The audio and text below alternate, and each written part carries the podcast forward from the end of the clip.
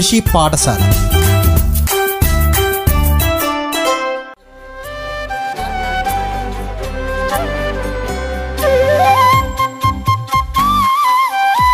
നമസ്കാരം. എല്ലാ പ്രിയ ശ്രോതാക്കൾക്കും കൃഷിപാഠശാലയുടെ പുതിയൊരധ്യായത്തിലേക്ക് സ്വാഗതം. കേരളീയരുടെ കൽപ്പവൃക്ഷമായ തെങ്ങ് ഭാരതത്തിൽ പുണ്യവൃക്ഷമായി കണക്കാക്കുന്നു. കേരളത്തിന്റെ മുഖമുദ്രയാണ് തെങ്ങുകൾ. കേരളം എന്ന നാമം തേങ്ങയുടെ മറ്റൊരു പേരായ കേരത്തിൽ നിന്നാണ് ഉത്ഭവിച്ചത്. ഉഷ്ണമേഖലാ പ്രദേശങ്ങളിൽ ധാരാളം കാണപ്പെടുന്നു. ഉപ്പുവെള്ള സാന്നിധ്യത്തിലും കടലോര പ്രദേശങ്ങളിലും നദീ മുതലായ നനവാർന്ന പ്രദേശങ്ങളിലും അതിയായി തെങ്ങുകൾ വളർച്ച കാണിക്കാറുണ്ട്. തെങ്ങ് ഏകദേശം പതിനഞ്ചു മുതൽ മുപ്പത് മീറ്റർ വരെ ഉയരം വരുന്ന ഉരുണ്ട ഒറ്റത്തടി വൃക്ഷമാണ്.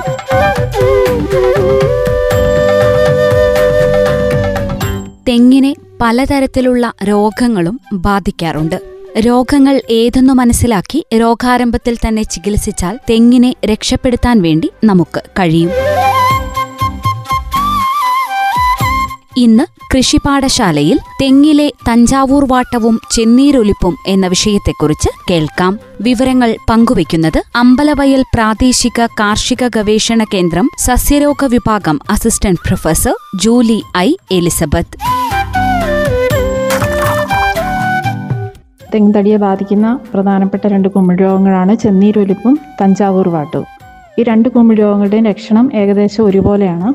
രോഗലക്ഷണം പ്രാരംഭത്തിൽ തന്നെ തിരിച്ചറിഞ്ഞ് നിയന്ത്രണ മാർഗങ്ങൾ സ്വീകരിക്കുകയാണെങ്കിൽ ഈ രണ്ട് രോഗങ്ങളെയും ഫലപ്രദമായി നിയന്ത്രിക്കാൻ കഴിയും. ആദ്യമായിട്ട് തഞ്ചാവൂർ വാട്ടത്തെക്കുറിച്ച് പറയാം. ഈ രോഗം വരുത്തുന്നത് ഗാനോഡർമ എന്ന ഒരു കുമ്മിളാണ് ഇതിന്റെ ലക്ഷണങ്ങൾ ആദ്യം പ്രകടമാകുന്നത് തെങ്ങിൻതടിയുടെ ചുവട് ഭാഗത്താണ്. തെങ്ങിൻ തടിയുടെ ചുവട് ഭാഗത്തു നിന്നും ചുവപ്പ് കലർന്ന തവിട്ട് നിറത്തോടു കൂടിയ പശ പോലുള്ള ദ്രാവകം ഊറി വരുന്നതാണ് ആദ്യ ലക്ഷണം. ക്രമേണ തേങ്ങ പൊഴിയുകയും ചെയ്യും. ഈ തെങ്ങുകളുടെ തെങ്ങോലകൾ ഒടിഞ്ഞു തൂങ്ങി തണ്ടിന് ചുറ്റും ദീർഘനാൾ തൂങ്ങിക്കിടക്കുകയും ചെയ്യും.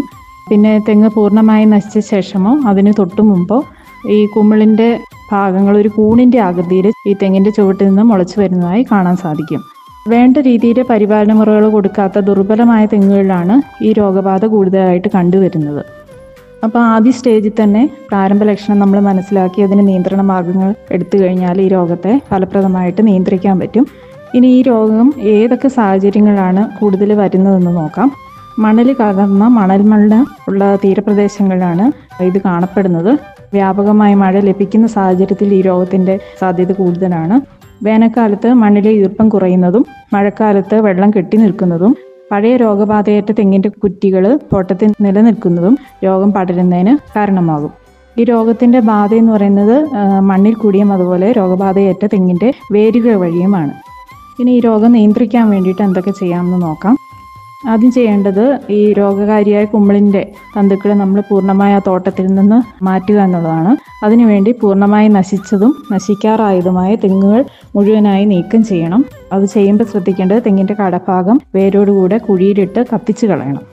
ഈ രോഗം വേര് വഴി പടരുന്നതാണ്.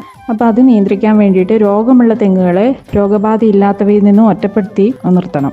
ഇതിന് തെങ്ങിന് ചുറ്റും ഒരു മീറ്റർ അകലത്തിൽ മുപ്പത് സെന്റിമീറ്റർ വീതിയും ഒരു മീറ്റർ ആഴവുമുള്ള ചാലെടുത്ത് ഈ രോഗബാധിതമായ തെങ്ങുകളെ മറ്റ് തെങ്ങുകളിൽ നിന്നും ഒറ്റപ്പെടുത്തണം. പിന്നെ ഞാൻ ആദ്യം പറഞ്ഞു നമ്മൾ ശരിയായ രീതിയിൽ പരിപാലന മുറകൾ ചെയ്യാതെ നിൽക്കുന്ന ദുർബലമായ തെങ്ങുകളെയാണ് ഈ കുമിൾ ബാധിക്കുന്നത്. അപ്പോൾ ആരോഗ്യം നിലനിർത്തുന്നതിന് വേനൽക്കാലത്ത് ആവശ്യമായ ജലസേചനം കൊടുക്കുകയും മണ്ണിൽ ഈർപ്പം നിലനിർത്തുന്നതിന് പൊതയിടുകയോ അതുപോലെ തൊണ്ട് കുഴിച്ചിടുകയോ ചെയ്യണം വേനൽക്കാലത്ത്. പിന്നെ ഇതിന് ശരിയായ രീതിയിൽ വളപ്രയോഗം കൊടുക്കണം. പിന്നെ ഇളവിടെയായി വാഴകൃഷി ചെയ്യുന്നത് ഗാനോഡർമയുടെ രോഗബാധ കുറയ്ക്കുന്നതായി പഠനങ്ങൾ തെളിയിച്ചിട്ടുണ്ട്. രോഗബാധ കൂടുതൽ കാണപ്പെടുന്ന തോട്ടങ്ങളിൽ വരാതിരിക്കാൻ വേണ്ടി പ്രതിരോധ നടപടിയായിട്ട് കോപ്രോക്സി ക്ലോറൈഡ് പോലെയുള്ള കുമിൾനാശിനികൾ നാല് ഗ്രാം ഒരു ലിറ്റർ വെള്ളത്തിൽ കലക്കിയിട്ട് പതിനഞ്ച് സെന്റിമീറ്റർ ആഴത്തിൽ നനയുന്ന വിധത്തിൽ തടത്തിൽ ഒഴിച്ചു കൊടുക്കണം. അപ്പോൾ ഒരു വലിയ തെങ്ങാണെങ്കിൽ നാൽപ്പത് ലിറ്റർ വെള്ളമെങ്കിലും കുമിൾനാശിനി ഒഴിച്ചു കൊടുക്കേണ്ടി വരും. പിന്നെ വെള്ളം ചാലുകളിലൂടെ തടത്തിലെത്തിക്കുന്ന രീതി ഒഴിവാക്കിയാൽ മണ്ണിൽ കൂടി അണുക്കൾ പടരുന്നത് തടയാം. ഇത്രയും കാര്യങ്ങളാണ്. തഞ്ചാവൂർ വിൽറ്റ് അല്ലെങ്കിൽ ഗാനോഡർമ വിൽറ്റ് എന്നൊക്കെ പറയുന്ന രോഗത്തെ നിയന്ത്രിക്കാൻ വേണ്ടി സ്വീകരിക്കേണ്ട മാർഗങ്ങൾ. തെങ്ങിൻ തടിയെ ബാധിക്കുന്ന അടുത്ത ഒരു പ്രധാനപ്പെട്ട കുമിൾ രോഗമാണ് ചെന്നീരൊലിപ്പ്. ഇതിന്റെയും ലക്ഷണങ്ങൾ ഏകദേശം തഞ്ചാവൂർ വിൽറ്റിന്റെ ലക്ഷണങ്ങളുമായിട്ട് ഒരുപോലെയാണ്. ഇതിൽ തെങ്ങിൻ തടിയുടെ കടഭാഗത്തോടടുത്ത് വിള്ളലുണ്ടാകുകയും അതിൽ ചുവപ്പ് കലർന്ന് തവിട്ട് നിറത്തിലുള്ള ദ്രാവകം ഒഴിക്കുകയും ചെയ്യുന്നതാണ് ആദ്യ ലക്ഷണം. ഈ ചെന്നീരൊലിപ്പ് തഞ്ചാവൂർ വാട്ടവുമായിട്ടൊരു വ്യത്യാസം എന്ന് പറഞ്ഞു കഴിഞ്ഞാൽ ചെന്നീരൊലിപ്പിന് തെങ്ങിൻ തടിയുടെ ഏത് ഭാഗത്ത് വേണമെങ്കിലും രോഗം വരാം. പക്ഷേ തഞ്ചാവൂർ വീട്ടെന്ന് പറയുന്നത് അതിന്റെ ചുവട് ഭാഗത്തായിട്ടായിരിക്കും പ്രധാനമായിട്ടും അതിന്റെ ലക്ഷണങ്ങൾ കാണപ്പെടുന്നത്. ഇപ്പോൾ ചെന്നീരൊലിപ്പിന്റെ ആദ്യ ലക്ഷണം തടിയുടെ കടഭാഗത്ത് അല്ലെങ്കിൽ തടിയുടെ ഏത് ഭാഗത്തും കാണപ്പെടാം. പിന്നീട് ഈ ചീയൽ തടിയുടെ മുകൾ ഭാഗത്തേക്കും വ്യാപിക്കും. പിന്നീട് ഈ രോഗം കൂടുന്നതിനനുസരിച്ച് അടുത്തടുത്തുള്ള പാടുകൾ ഒന്നിച്ചു ചേർന്ന് വലിയ പാടുകൾ ഉണ്ടാവുകയും ഈ ഒലിച്ച് ഇറങ്ങുന്ന ദ്രാവകം കട്ട പിടിച്ച് കറുപ്പ് നിറമാവുകയും ചെയ്യും. പിന്നെ ഇതിന്റെ തലഭാഗത്തേക്ക് പോകുന്തോറും തടിയുടെ വണ്ണം കുറഞ്ഞ് കുറഞ്ഞു വരും. ഈ ചെന്നീർ ഒലിക്കുന്ന ഭാഗത്തെ തൊലി ചെത്തി മാറ്റി നോക്കിയാൽ അതിന്റെ ഉൾഭാഗം ചീഞ്ഞിരിക്കുന്നതായും കാണപ്പെടും. രോഗബാധയേറ്റ തെങ്ങിന്റെ ഓലയുടെ വലിപ്പവും തുടർന്ന് മണ്ടയുടെ വലിപ്പവും കുറയുന്നു. അതുപോലെ തന്നെ പുതിയ ഓലകൾ ഉണ്ടാകുന്നത് കുറയും. പിന്നെ മച്ചിങ്ങ പൊഴിച്ചിലും കാകൊഴിച്ചിലും ഒക്കെ ഉണ്ടാകും. രോഗം കൂടുതലാകുന്ന ഘട്ടത്തിൽ ഓലകൾ ഒരേപോലെ മഞ്ഞൊളിച്ച് കൊഴിഞ്ഞ് തെങ്ങ് അപ്പാടെ നശിച്ചു പോവുകയാണ് ചെയ്യുന്നത്. ഇത് ഒരു കുമിഴ് രോഗമാണ്. തിലാവിയോപ്സിസ് പാരഡോക്സ എന്ന കുമിളാണ് ഈ രോഗം വരുത്തുന്നത്. ഈ കടുത്ത വേനലിന് ശേഷം വരുന്ന കനത്ത മഴയും മഴയുള്ള സാഹചര്യങ്ങളിൽ വെള്ളക്കെട്ടും പോഷകമൂലങ്ങളുടെ കുറവും കൂടിയ പുളിരസവും രോഗം വരുന്നതിന് അനുകൂലമായ സാഹചര്യങ്ങളാണ്.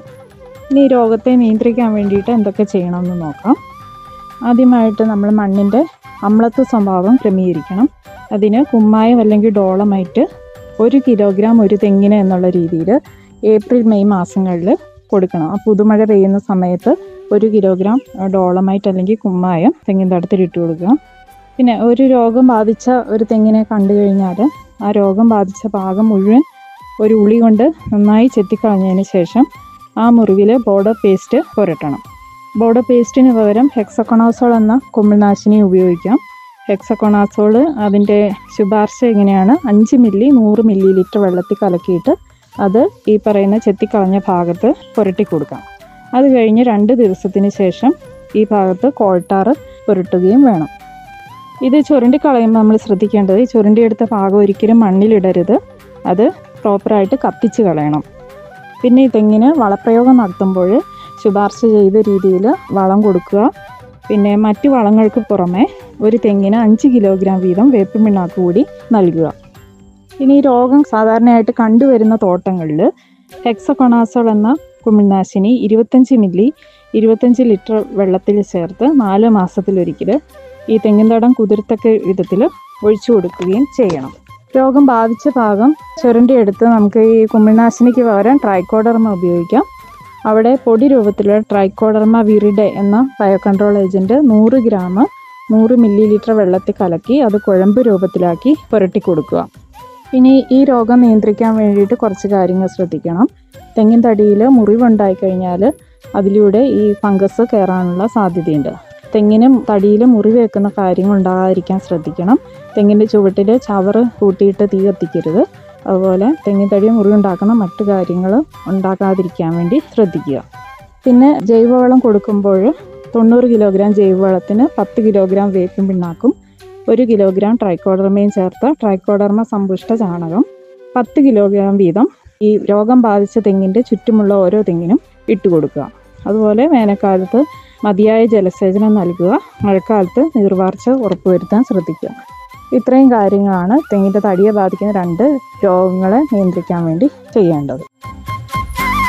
ശ്രോതാക്കൾ ഇന്ന് കൃഷിപാഠശാലയിലൂടെ കേട്ടത് തെങ്ങിലെ തഞ്ചാവൂർ വാട്ടത്തെക്കുറിച്ചും ചെന്നീരൊലിപ്പിനെക്കുറിച്ചുമാണ് വിവരങ്ങൾ പങ്കുവച്ചത് അമ്പലവയൽ പ്രാദേശിക കാർഷിക ഗവേഷണ കേന്ദ്രം സസ്യരോഗ വിഭാഗം assistant professor Julie I Elizabeth. ഇന്നത്തെ കൃഷിപാഠശാല ഇവിടെ പൂർണമാകുന്നു. നന്ദി നമസ്കാരം.